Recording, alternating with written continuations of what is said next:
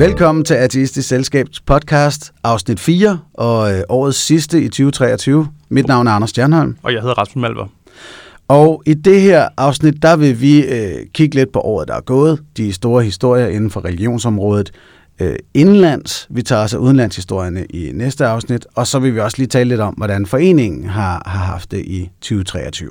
For det er jo en podcast, som handler om, hvad vi går og laver i Ateistisk Selskab, og hvis man gerne vil høre mere om den religionsteoretiske del af det, så kan man også høre en af Anders andre podcasts, som er Hvad tror du selv?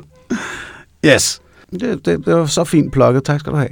Nå, men det, det er også for, at folk ikke sidder derude og tænker, at det her bliver meget selvsmagende. Altså, den her podcast skal jo dels fortælle vores egne medlemmer, hvad det er, vi går og, og, laver, og dels så skal den fortælle jer ude i verden, hvorfor det er, vi går og laver det. Yes. Og øh, det, det mere interne, det venter vi med til anden halvdel.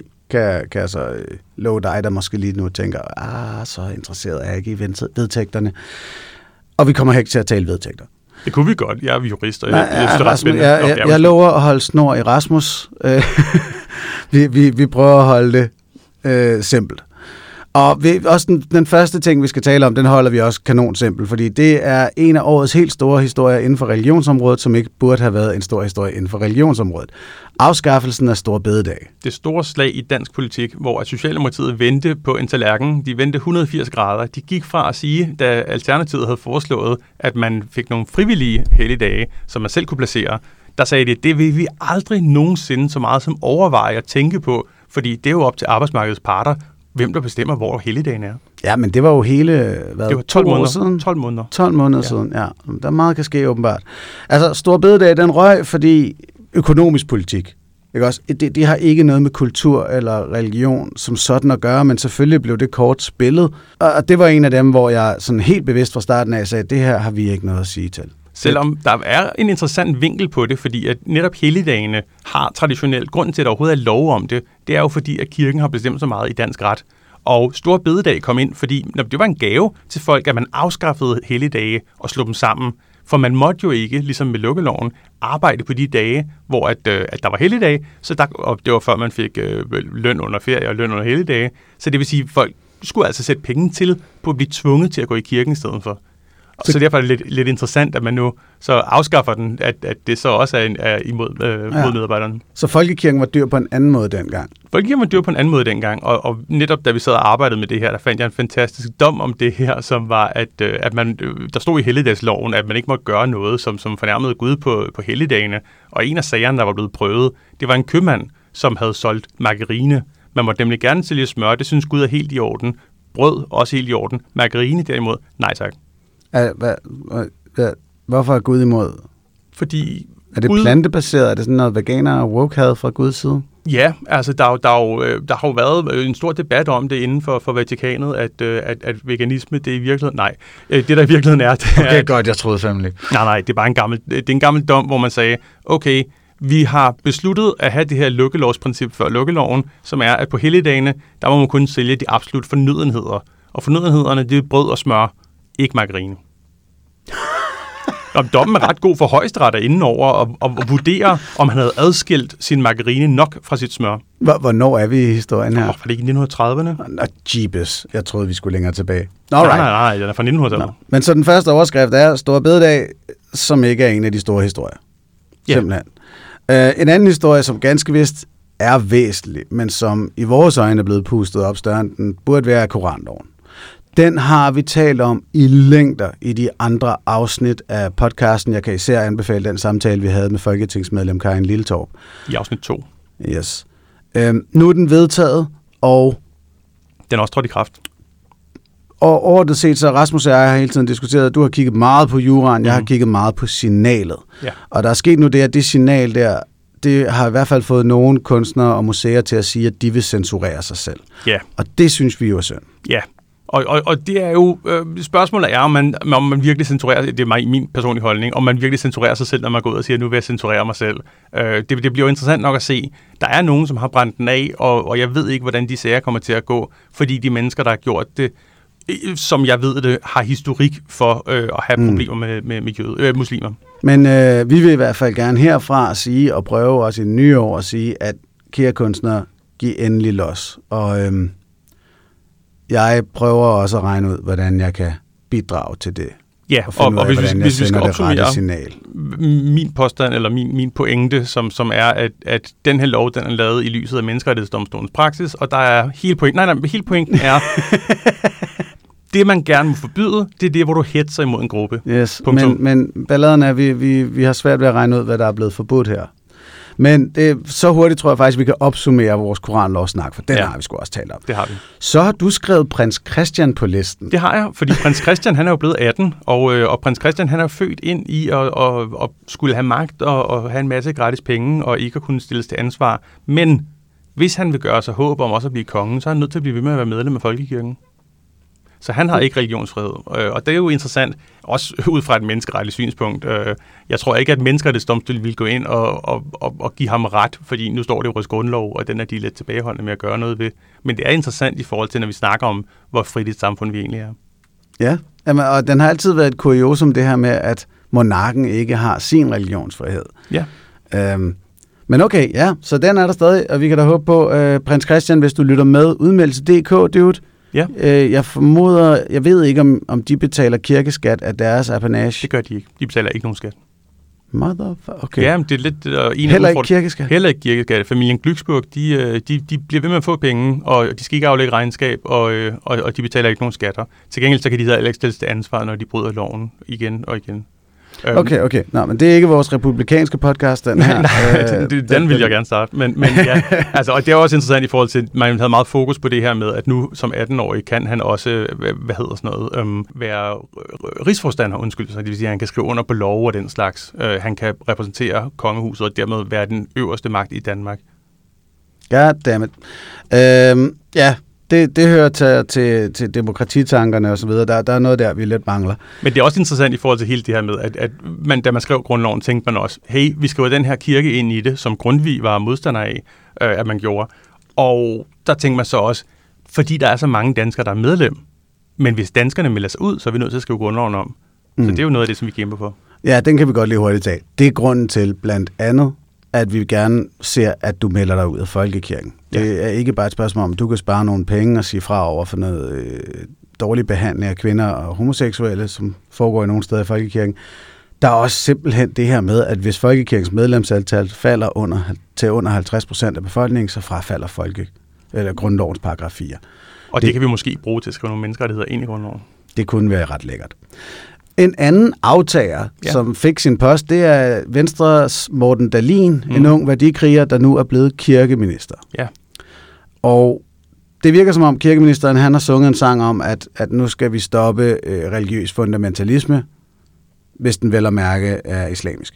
Ja, og det er jo kun den islamiske. Alle andre skal have lov til at være præcis lige så fundamentalistisk. Ja, nu, nu, får vi, nu skal vi ikke tegne den for hårdt, men det, det, det er noget, der tyder på, at der virkelig er en værdikamp her, der skal kæmpes, og Morten er en profil, der skal der skal duellere om vælgere med Inger Støjberg. Så vi har en, en naturlig forventning til, at det nok ikke bliver så nuanceret en religionskritik, der vil komme fra kirkeministerens side. Men man har da lov til at håbe. Ja. Eller hvad?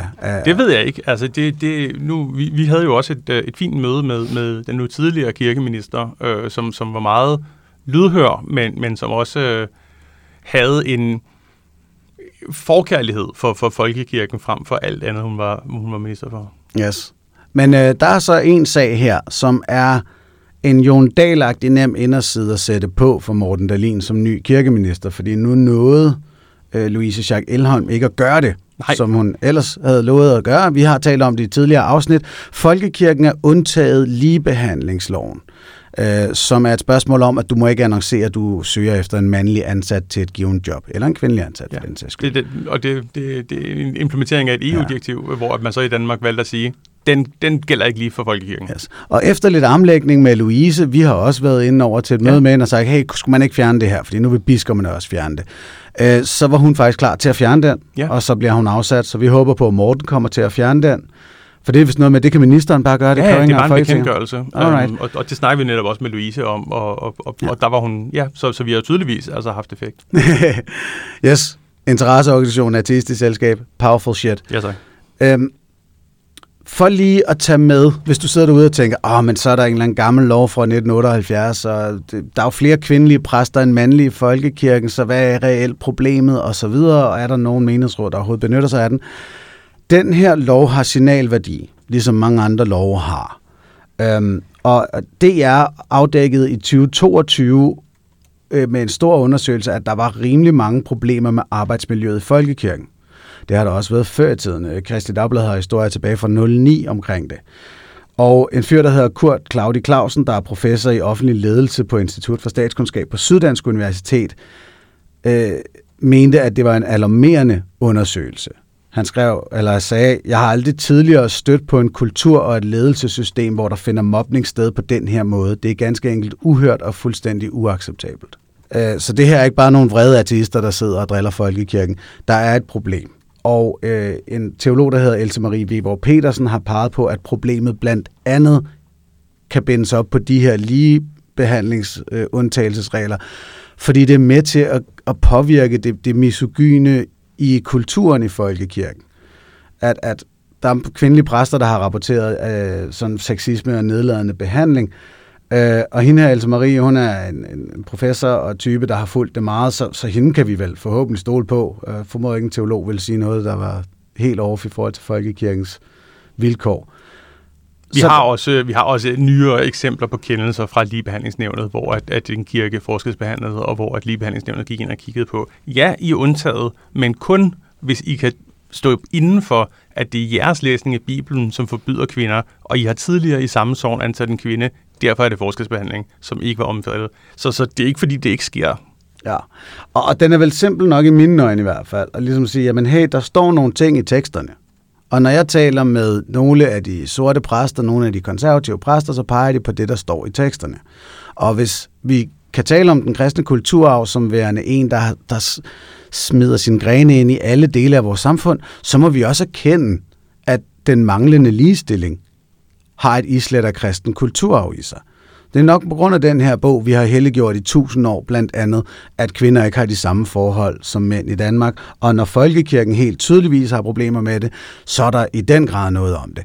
Kan vi please altså i talsæt det. Jeg er med på, Rasmus, du vil ned i lovteksterne. Hvad gør man for at ændre det? Jeg vil gerne bare tale om, kan vi, kan vi please erkende, at de her idéer påvirker det, og påvirker det negativt? Ja. Og det, det glæder mig, at det ikke kun er vores ord, men der er også kvindelige teologer ind over det her. Øhm, så forhåbentlig så kommer der i det nye år en fjernelse af den der bekendtgørelse, og forhåbentlig kommer der et bedre arbejdsmiljø for folkekirkens præster og ansatte, fordi det, det håber vi da også for dem. Ja, så mangler vi kun at, øh, at få ligestilling for, for LGBT-personer, fraskilte og... Ja, ja, og i det hele taget, I betaler det selv. Ja. Øhm, det, det, det er stadig det, fra vores møde med kirkeministeren, da det var Louise Schack Elholm, at den her med, vi, vi foreslår selvfølgelig, hey, hvad med at anerkendte trosamfund ikke længere behøver at være anerkendt af staten, når man bare fjerner pengene fra dem, og de klarer sig selv. Og hun siger, jeg vil ikke blande mig i deres religionsfrihed. Så, jamen, at de ikke får vores penge, er vel for helvede ikke noget, der forhindrer dem i frit at kunne dyrke deres tro. Det forhindrer til gengæld også i at være fri for religion. Altså, så ja. tvinges jeg til at betale til nogen, der undertrykker kvinder og homoseksuelle. Undskyld, jeg er i gang med den samme Ja, sang, det, det, det, vi har været der før. Vi har været der før. Øh, så det var årets store historie. Øh, for vores lille interesseorganisation, så har det været et øh, overraskende socialt år. Mm. Og, og vi har i år været øh, ude på folkemøde og ungdomsfolkemøde og møde mennesker, Øh, det har været rigtig lækkert. Mm. Det har mhm. faktisk været rigtig fint. Og vi har jo også tidligere holdt altså sådan nogle ting som, som, som Gudfri tirsdag og Gudfri torsdag, og, ja. og det er noget, vi gerne vil gøre mere af. Og i den forbindelse, hvis man sidder ude i landet og synes, vi holder for meget i København, så skal man skrive til event og så finder vi ud af, hvordan vi kan komme ud til jeres byer. Yes.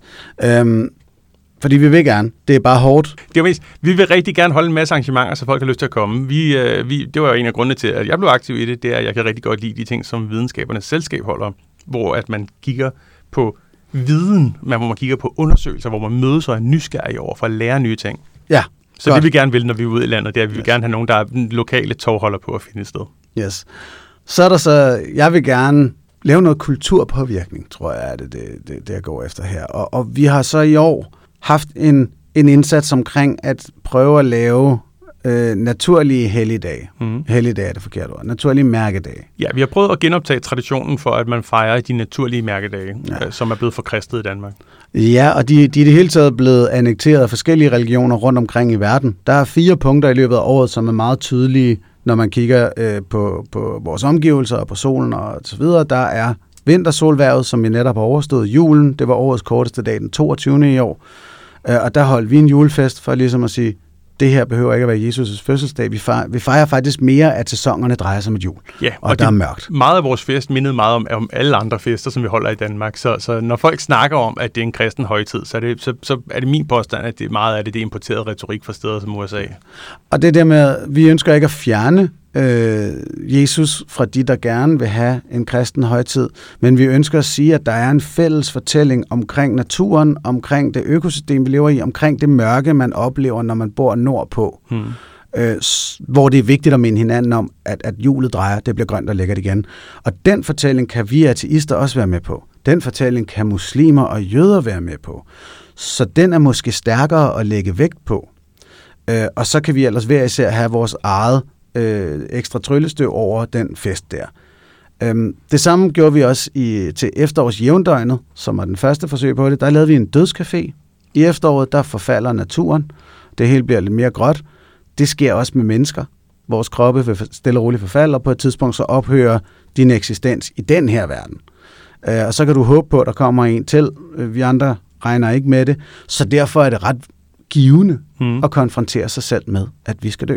Og det er også en interessant højtid, fordi at den netop findes i, i det meste af verden, hvor man netop kigger på død og hvordan man gør, hvor at man i katolske Frankrig, øh, der er det jo alle helgener, eller Halloween, som vi nu har taget tilbage fra USA, øh, så den er kommet øh, af kristendommen lidt af omveje, men der tager man også øh, ud på gravpladser og, og, og rengør sine, sine afdødes familiemedlemmers grav. Det er sådan en ting, som man gør på den tid af året. Så vi yes. tænkte, hvorfor ikke mødes og så tale om, hvad med sådan noget som aktiv dødshjælp? Hvordan vil vi gerne afslutte livet?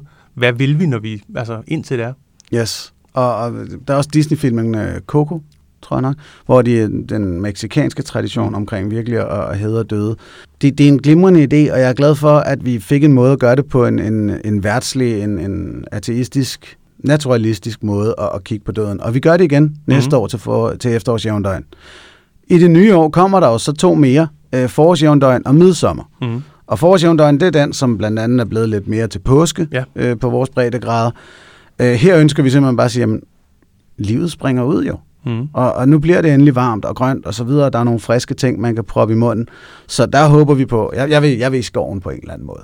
Ja. Ud og kaste med nogle frøbomber sammen med nogle børn. Øh, det er sjældent, jeg har lyst til at feste med børn, men lige der tænker jeg, det passer godt ind. Ja, vi, det, vi vender tilbage med vi vender mere tilbage. konkret. Og jeg har selvfølgelig også en kæmpe drøm om midsommer. Øh, jeg bliver ved med at skræmme mennesker ved at sige, at vi skal have et bål, man kan springe igennem. Jeg tror ikke, det er det, der skræmmer mig. Jeg tror ikke, det er bålet. Jeg tror, det er din insisteren på, at man skal springe igennem et bål. Ja, det, du vælger selv. Ja, ja. Og igen, det er ikke noget andet har fundet på. Det er netop der, hvor hele båltanken kommer yes, fra, yes. fra, fra det, som vi også kender på den som majspring, øhm, og hvor ja. man er i Tyskland har gjort det indtil, indtil relativt nyligt. Børnebålet til gengæld er noget, jeg har fundet på. Men igen, der må I meget gerne skrive ind til os, fordi at det har vi diskuteret meget. At da jeg gik i fritidsklub, så gik vi på kul og sådan nogle ting. Jeg talte også med nogen om det til vores fest i, i forleden. Altså, det, det er ikke så unormalt. Okay, nå, det, er godt, det er godt, det er godt, fordi der, der er nævnt børnebålet for nogen til festen, så var de sådan lidt, ja, yeah, ved du hvad, Anders, øh, måske skal vi lige snakke om den. Ja, yeah, det er måske også måde, man formulerer det på, ikke? det, nu snakkede vi også om offringer og sådan ting. Altså, hvad tror du, at Christi Dagblad kan få ud af overskriften ateistisk børnebål? Ja, rigtig meget. Ja, ikke? Jo. Jeg, jeg vil glæde mig til at skriv, se, hvordan skriv de... den. den. Den vil jeg gerne læse. Det synes jeg, I skal gøre. Det er artistiske børnebål. Så i det nye år vil vi i den grad prøve at se, om vi kan gøre mere ud af de her naturlige mærkedage, og vi er i hvert fald rigtig glade for den opbakning, der var til de to første, vi kørte i år. Helt sikkert. Så tak og... til alle jer, der kom, og vi håber, at I hyggede jer øh, både til dødscafé og til julefest. Og næste års øh, vintersolværv, det bliver den 21. som er en lørdag, øh, så det kan I skrive 29. december, What? og der kommer billetter i salg til februar. Åh, oh, det var Alright, ambitiøst, fedt. Nej, nej, det, ja, det, ja, klip det ud. Nej, det, nej, nej, nej, det er ikke, at det er ambitiøst, det er fucking planlægning. Det er det modsatte ambitiøst. Det, det er det allermindst ambitiøse, det er at planlægge, at man vil holde en ting. Yes. Derudover, Artistisk Selskab i 2023, vi fik også øh, smutchet grundigt med humanisterne. Ja. Der var humanistisk øh, verdenskonference i København. Ja, som vi var meget stolte af at deltage i. Ja, øh, det var hyggeligt. Øh, de fik også hørt til, til artistisk selskab, som sad og skændte som koranloven midt i lobbyen på Scandic Hotel. Det endte med at blive, altså vi tiltrækker nærmest lige så meget, som de planlagte. Lad os ikke prale for meget. Det var, jeg synes faktisk, at, at humanisterne skal have stor ros for det arrangement. Ja, ja, det var et godt arrangement, men vi var også gode. det er sådan, ja, ja, hvad er det? Yes. I det nye år er planerne for vores lille selskab øh, blandt andet at komme ud med et borgerforslag omkring at fjerne kirkeskatten. Mm. Kirkeskatten er ikke en grundlovssikret størrelse. Det er en, som 1-2 millioner mennesker betaler ufrivilligt, ifølge Folkekirkens egne undersøgelser. Og det er den mest, altså i vores øjne, oplagte skattelettelse at, at give befolkningen, fordi du et eller andet sted vælger selv. Balladen er, at du vælger ikke selv, som det er i dag. Der er utrolig mange, der på grund af, at det kører automatisk over skatten, stadig betaler, som de egentlig ikke har lyst. Og det betyder ikke, at det er dyrere at blive begravet, eller at man ikke må komme i, uh, i, i kirker til sit bryllup osv. Det, det, det eneste, man mister, det er retten til kirkelig betjening. Så, så det er præstens deltagelse i ens begravelse, og der kan præsterne træffe en afgørelse om at tilsidesætte ens ønske og deltage ja. alligevel. Og, du kan overveje, om du overhovedet vil begraves i en kirke, eller giftes i en kirke, eller lignende. Og, og så er vi nødt til at nævne, du kan ikke stille op til menighedsråd. Ja, det er hvor gerne du vil. Ja. Så øhm, hvis du ikke betaler 1% eller 0,8%, hvis du bor i København, af din løn, så kan du ikke længere sidde i menighedsrådet. Eller ja. menighedsrådet. Og så en, en bekymring, mange har af kirkerne, øh, der vil vi gerne give en garanti. De flotte, gamle kirker skal naturligvis bevares. Mm-hmm. Vi vil faktisk rigtig gerne bruge dem og fylde dem med mennesker til alle mulige formål, som ikke kun er kristne, men uagtet, så vil de som minimum ligge i et slots- og kulturafstyrelsen, og, og selvfølgelig stadig blive bevaret. Siden sidste podcast, Anders, jeg har været til gudstjeneste, og der kom 15 mennesker, der var fem kirkelige ansatte til stede, og kirken kunne have holdt flere hundrede mennesker, men det bruger man ikke, for der er jo ikke rigtig nogen, der gider. Så hvad med, at vi tog de her kirker og brugte dem til noget, hvor folk gad være med? Yes. Det budskab vil vi også komme meget ud med. I det hele taget vil, vil meget handle om lighed, lighed, lighed, som det også har gjort i 2023. Øh, vi håber som nævnt på, at kirkeministeren vil fjerne det her undtagelsesbestemmelse for folkekirken. Vi så meget gerne have gjort det for alle trosamfund. Mm. Øh, Louise Jacques Elholm lagde kun op til folkekirken, men det kunne være sjovt, hvis de alle sammen blev bedt om, hey, hvis I skal have statens penge og anerkendelse, så skal I også behandle alle ens. Ellers må I klare jer uden. Og så skal øh, vi også på, på folkemøde igen, og til ungdoms folkemøde regner vi med, øh, og, og det er jo altid spændende. Vi vil også gerne have nye medlemmer, øh, så, så gå ind på atidspunkt.dk blive medlem. Det koster 240 kroner om året, så det er, det er et eller andet sted ret godt givet ud i forhold til, hvor meget vi arbejder for jer. og, og det overordnet set vil jeg gerne, for lige at forsøge pitchet, sige, det, det handler om, at der er brug for nu et, et organiseret modtryk til den her øh, religiøse magtudøvelse, vi ser. Ikke folk, der tror og har glæde af at tro, og er glade for at gå ned i deres respektive templer en gang imellem og, og mærke efter. Det er, når det påvirker vores lovtekster, det er, når det dominerer bybilledet med enten lyd eller øh, store bygninger, som vi andre ikke må, må bruge på samme måde. Det er den slags, den ateistiske religionskritik handler om. Og i første omgang, der handler det her altså bare om lighed. Det er sådan set også, hvad, hvad julefester det andet handler om. Det er sådan, hey, der, der er andre måder. Lad os, lad os prøve at fagne det her liv på alle forskellige måder. Ja, det er en slags modpres, og, og som sagt, altså det, selv hvis det kun er 0,8 procent af din, af din indtjening, du betaler i kirkeskat, så er det stadig mange tusind kroner, øh, hvis du tjener bare gennemsnittet, og vi skal hun have de her 240 kroner. Så, så det, er, det er et forholdsvis godt tilbud. Ja. Her mod slutningen over, synes jeg også, jeg er begyndt at ramme mere ind i en pointe, jeg er blevet glad ved.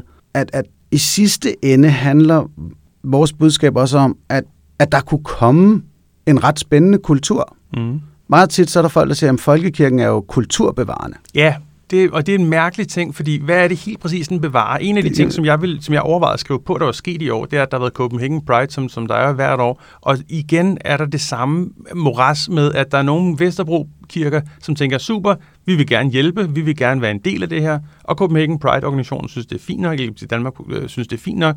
Og, og det synes jeg også er acceptabelt. Men problemet er bare, så sidder der altså også bare præster i præcis den samme kirkelige institution et andet sted i landet, og siger, at, at vi alle sammen skal brænde i helvede. Og dem kan... Nej, nej, det, altså, det, men det, det står i deres bog jo. Det står der i deres bog, og, og journalister kan rigtig godt lide at tale med dem. Og, og, og de kan rigtig godt lide, når der er nogle præster på Vesterbro, som gør én ting, så ringer de til skjern og får dem til at sige noget andet. Og ja. så, så det, det rører altså også rigtige mennesker. Yes. Og det er noget af det, vi gerne vil have ind i det her. Det er, hvilken, det er en del af den kulturbevaring, de har. De er også Danmarks største foredrags- og koncertarrangør. Mm. Hvad betyder det for foredragsholdere, udvalget og øh, musikerudvalget i det danske mellemlag? Det betyder sgu nok, at de, de er lidt mere kristenorienterede, end de ellers vil være. I sidste ende er det et spørgsmål om lighed og diversitet. Hvilken kultur kunne komme, mm. hvis ikke at folkekirken fyldte så meget, hvis ikke vi havde så mange, der var, jeg gider ikke ordet kulturkristne, vanekristne. Mm. Og der var så mange, der tænkte, Nå, men nu bliver øh, Patrick 14 og går i 8. så nu skal han jo konfirmere, så bliver mormor glad. Ja, jamen, kunne, kunne, Patrick blive indviet i voksenhed på en mere vedrørende måde? Som man for eksempel gør det i Norge og Som i, i Skotland, hvor det er ja. meget populært at blive humanistisk konfirmeret. Og, og kunne børn navngives på en anden måde? Jeg, Mhm. jeg er sådan tit, når, når venner for børn, så udfordrer dem lidt på, "Nå, hvordan kunne man fortælle Junior sit navn øh, på en måde, som, som hun også forstår, og så videre. Men ja, man kunne vente til, hun var to jo. Mm-hmm. Øh, så videre. Hvad, Der er kunne, hvad kunne vi ikke gøre, ikke? Og der er rigtig meget af det, som folk siger, nu kommer vi ind på det med kulturkristen og så videre, at, at det er ikke kristent, de ting, vi har. Kristendommen kom ind, og så blev den presset ned over hovedet på os, og kulturen i Danmark er bevaret på trods af kirken, ikke på grund af den. Så når vi snakker om at være kulturbevarende, så synes jeg, det er relevant, og det er derfor, jeg tog LGBT-bevægelsen op, at, at det er den kultur, vi gerne vil bevare. Jeg synes, det, der skal være et aktivt tilvalg til, hvad er det for noget kultur, vi gerne vil bevare. Og, og, og den del af kulturen, dansk kultur, som har med kirken at gøre, det er ikke noget, jeg vil græde over at miste. Der vil jeg godt lige smide en enkelt. Mm. Det fællesskab, som, som nogle præster laver, altså nu, nu taler jeg jo faktisk med, med en del forskellige, og har blandt andet talt med, med teologistuderende, som jo reelt set ikke tror, mm. som bare rigtig gerne vil være flinke mennesker, der skaber fællesskaber. Ja. Og den funktion, synes jeg er glimrende. Ja. Og jeg vil ønske, den foregik i en eller anden form for øh, livssynsneutralt folketempel. Præcis, og ligesom med, med, med, med alt andet, så, så, sådan vi har jo den her med om næstekærlighed, det er jo ikke en kristen ting. Det er noget, man godt kan lave, men, men det er da klart, hvis jeg gerne vil lave det, så vil jeg også vælge en organisation, hvor de har svært ved at finde arbejdere, og som har alt for mange penge. Ja. Altså, det er jo strategisk godt valg at vælge en kirke. Altså, men, men, men det er jo derfor, at jeg også synes, at vi i Artistisk Selskab skal lave nogle arrangementer, så vi kan lave nogle af de her, vi kan løfte nogle af de her ting. Ja, lad os, øh, lad os se på bjælken i vores eget øje, Rasmus. Fordi når jeg så går ud og siger, hey, der burde være mere diversitet herude i Livssynsland, så kigger vi på vores egen forening og Ja. tænker, wow, vi har mange hvide mænd. Og det er en ting, vi har fokus på fra bestyrelsens side i år. Nå, men det har vi jo altså Mm. aktivt, og, og så meget, at, at der er nogen, som også har, har, har, har stillet spørgsmålstegn ved det. Øh, og, og jeg taler også med nogen om det her i, øh, til vores, øh, vores vinterfest, fordi problemet med at være en stereotyp, eller en samlet, en gruppe af samme ens, det er, at man ikke ved, hvad man ikke ved. Så, så jeg har tidligere i mit liv været mere kritisk over for ting som for eksempel kønskvoter og, og diversitetskvoter, indtil jeg begyndte ligesom at, at, at indse, okay, grunden til, at det giver mening at tage nogen ind bare på grund af deres baggrund eller deres køn, det er fordi, de måske tænker nogle andre ting end dig, og du ved ikke, hvad det er, du ikke tænker, for så vil du have tænkt det. Jeps. Øhm, Så hvis man er derude, og man gerne vil være en del af det, så bliv endelig, altså skriv til os, øh, uanset hvor i landet du er og sådan noget. Der er mange måder. Vi vil også holde flere online ting, det har vi haft succes med i år, hvor man kan, kan sidde og, og brainstorme. Det var sådan, vi kom på, på vores øh, kampagne skulle helt almindelig ateist. Så, så der er rigtig mange muligheder for det, uanset hvor man sidder. ja, Jamen det, det er et godt plug. Vi vil gerne høre fra jer. Så er der så faktisk et punkt inden for diversitetsspektret, som jeg synes, vi rammer ret godt. Mm. De neurodivergente. Ja, for fanden. Dem er vi en del af. Øh, det skal sige, øh, jeg er ADHD-diagnostiseret. Og Ja. jeg har en hjerneskade i frontallappen, så jeg minder mest af alt om, om folk med autisme. Og, og det er jo et dejligt odd couple, kan I regne med sådan at arbejde sammen med. Rasmus, han er ret vild med min evne til at øh, organisere og planlægge. et, et godt eksempel er den her julefest her, hvor Anders kommer på dagen, mens maden altså, stort set er færdig, og siger, hey, vi kan også have en mandelgave. Så kan man sammenligne det med, at jeg havde det planlagt... var ikke en idé, jeg var sådan, det var ikke en bakke, jeg døde på. Nej, nej, men det var stadig ikke en idé, der var der. Det var ikke en idé, der var planlagt på forhånd. Nej. Men men det, det, og det er uden, grunden til, at jeg nævner det, det er, fordi jeg havde et regneark med, hvor der skulle sidde skilte, sådan, så folk lettere kunne finde stedet. Jeg havde et regneark, hvor der skulle stå præcis, hvor mange skilte, og hvilken vej pilen skulle dreje. Altså, så, så, så Anders og jeg prøver ligesom at finde det bedste imellem os. For, for, for at gøre det her. Øh, Og, og det var også godt at se en masse neurodivergente mennesker. Øh, og kønsdivergente. Det var faktisk en rigtig god fest. Jeg, jeg er meget stolt af den fest. Der var, der var ikke, mm. der var, det var ikke til nogen side, hverken på køn, alder eller noget andet. Så det, det var ret godt. Jeg vil også sige, at, at det her er en, en sag og en bevægelse, som har en, en lille slagside. Øh, Det har politik generelt, Mm. kan vi jo sige. Øhm, men her er der især blandt øh, eks-religiøse og lignende, er der tydeligvis nogen, som, som har tænkt lidt anderledes, end man vanligt gør. Måske ikke været de mest øh, behendige socialt. Øh, Mm. formulerer mig også diplomatisk, du ved. Altså, det jeg siger, er, at hvis man er populær, hvis du er god socialt, og du det, lige så stille, du får mange venner der, hvor du er, mm. og vokser op i Pinsekirken, i Jehovas vidner, moskeen, whatever, så kommer du stille og roligt til at, at føle dig tilpas der, og indtage en lederrolle der. der. Der er i hvert fald større sandsynlighed for det. Jeg tror også måske, og det vil være mit take på det, at folk, som også stiller måske flere spørgsmål ved etableret visdom, og, og, og der kan godt være noget i det her med, at man tænker anderledes end de andre. Det vil sige, man, man, man, man, man køber ikke hele fortællingen. Yes. Og så er der det, at øh, min, jeg har skrevet en bog, der hedder Eftertro, da vi lavede den forening, og øh, en, en, kom, en rigtig dygtig lektor, der hedder Jesper Sørensen, forklarede mig, at i- de færreste Hmm. forlader religion, fordi de finder fejl i teksterne, eller drø, ikke køber teologien helt. Der er som oftest en følelsesmæssig trigger først. Ja. Det er derfor, at mange homoseksuelle springer ud. Der er en følelsesmæssig trigger af, hvorfor kan Gud ikke lide mig, som jeg er? Nogen ser korruption øh, i deres miljø, eller også får de ikke kirketjenerrollen, eller det, de håbede på. Og så kommer Mm. den følelsesmæssige kick og distance, og så kigger man ned og tænker, vel, at jeg kan selv regne ud, hvad Gud går ud på, og så videre. Og det er også det, jeg prøver at sige, at, at, at det betyder ikke, at man har fundet fejl i, i teksterne, fordi at det kan alle. Altså, det behøver man, man ikke være særlig for at, at kunne. Det er mere den her med, at hvis du ikke køber ind på den samme fællesskabsfølelse af, at hvis vi bare gør A, så bliver alting godt i B. Hmm. Hvis du siger, okay, jeg kan godt se, at der måske er nogle udfordringer i forhold til den kontrakt hen ad vejen, så begynder man også at stille spørgsmål. Yes. Og nu kommer vi nærmest ind i sådan noget Orwell's double think. Så hvis vi bare laver sproget om, og lader være med at bruge følgende ord, og det er til gengæld også en ting, vi der har i år Nå, har jamen hey, altså ordet Guds frygtighed, hvor mange bruger det efterhånden? også, ikke nogen. Det til trods for, at det stadig står på væggen inde i Timoteuskirken og sådan noget der, så er det ikke længere det vigtige. Nå, det, Der var, der, dybere skal analysen heller ikke blive. Nej, men hvis vi lige skal tale sprog, så har der også været et borgerforslag, som, som jeg ikke støtter, men hvor man vil forbyde arabiske ord i folkeskolen. Åh, Nej, men det er interessant nok, fordi at, at det siger lidt om, om, om, hvordan status er i Danmark. Nogle af de arabiske ord, man så vil forbyde, det må så være matematik og kemi, øh, og i lærerværelset kaffe og sukker. ouch. Så alt i alt, mere diversitet, mere lighed, både i vores samfund og i vores lille forening. Og masser af fede arrangementer. Masser af fede arrangementer. Det er, hvad der sker i 2024, så, så følg med, både i den her podcast og på ateist.dk, og ellers på de sociale medier, hvor vi hedder Ateisterne. Du er altså meget god til hele tiden at plukke. Det er fordi, når jeg selv sidder og hører de her ting, ikke? autisme igen, jeg, jeg har brug for... Nå, jamen, jamen jeg, jeg tænker ikke på, hvordan vil jeg sige det her, eller hvordan vil jeg høre det her. Jeg tænker på, hvordan sørger vi for, at flest mulige mennesker forstår det, som jeg siger, fordi at, jeg altid har problemer med det. Hmm. Hvad skal der ske til nytår? Jamen, øh, jeg øh, i morgen tidligt kører jeg til Tyskland til en hackerkonference, og så fejrer jeg også øh, Sankt Sylvester dernede den 31. Og det er jo fordi, at i Tyskland, der er de lige gået et skridt videre end i Danmark, hvor vi gav dem midsommer og vintersolværv. De har også sagt, ved du hvad, nytårsaften kan vi ikke gøre den kristen. Og Pave Sylvester, som også er blevet til en sankt, det, var nok, det har nok noget med ham at gøre, at øh, vi skiftede til et nytår. Wow. Så Ja. hvad, altså, Vi så skal ud og fejre Sylvester. God damn. Ja, Jamen, altså, og det er jo det er meget skægt, hvordan det varierer fra land til land. Så svenskerne har stadig beholdt midsommeren, ja. de slap for Sankt Hans, og sådan. præcis. Så, så stor bededag, vi klarer den nok. Det gør vi nok. Tusind tak, fordi at du har lyttet til det her, øh, den her podcast, eller nogle af de andre, og fulgt lidt med i, i Artistisk Selskab. Og tusind tak, hvis du er kommet til nogle af vores arrangementer. Og vi håber på at øh, også komme til at tale med dig i det nye år. Det bliver godt. Vi ses. Hej. Du-dum.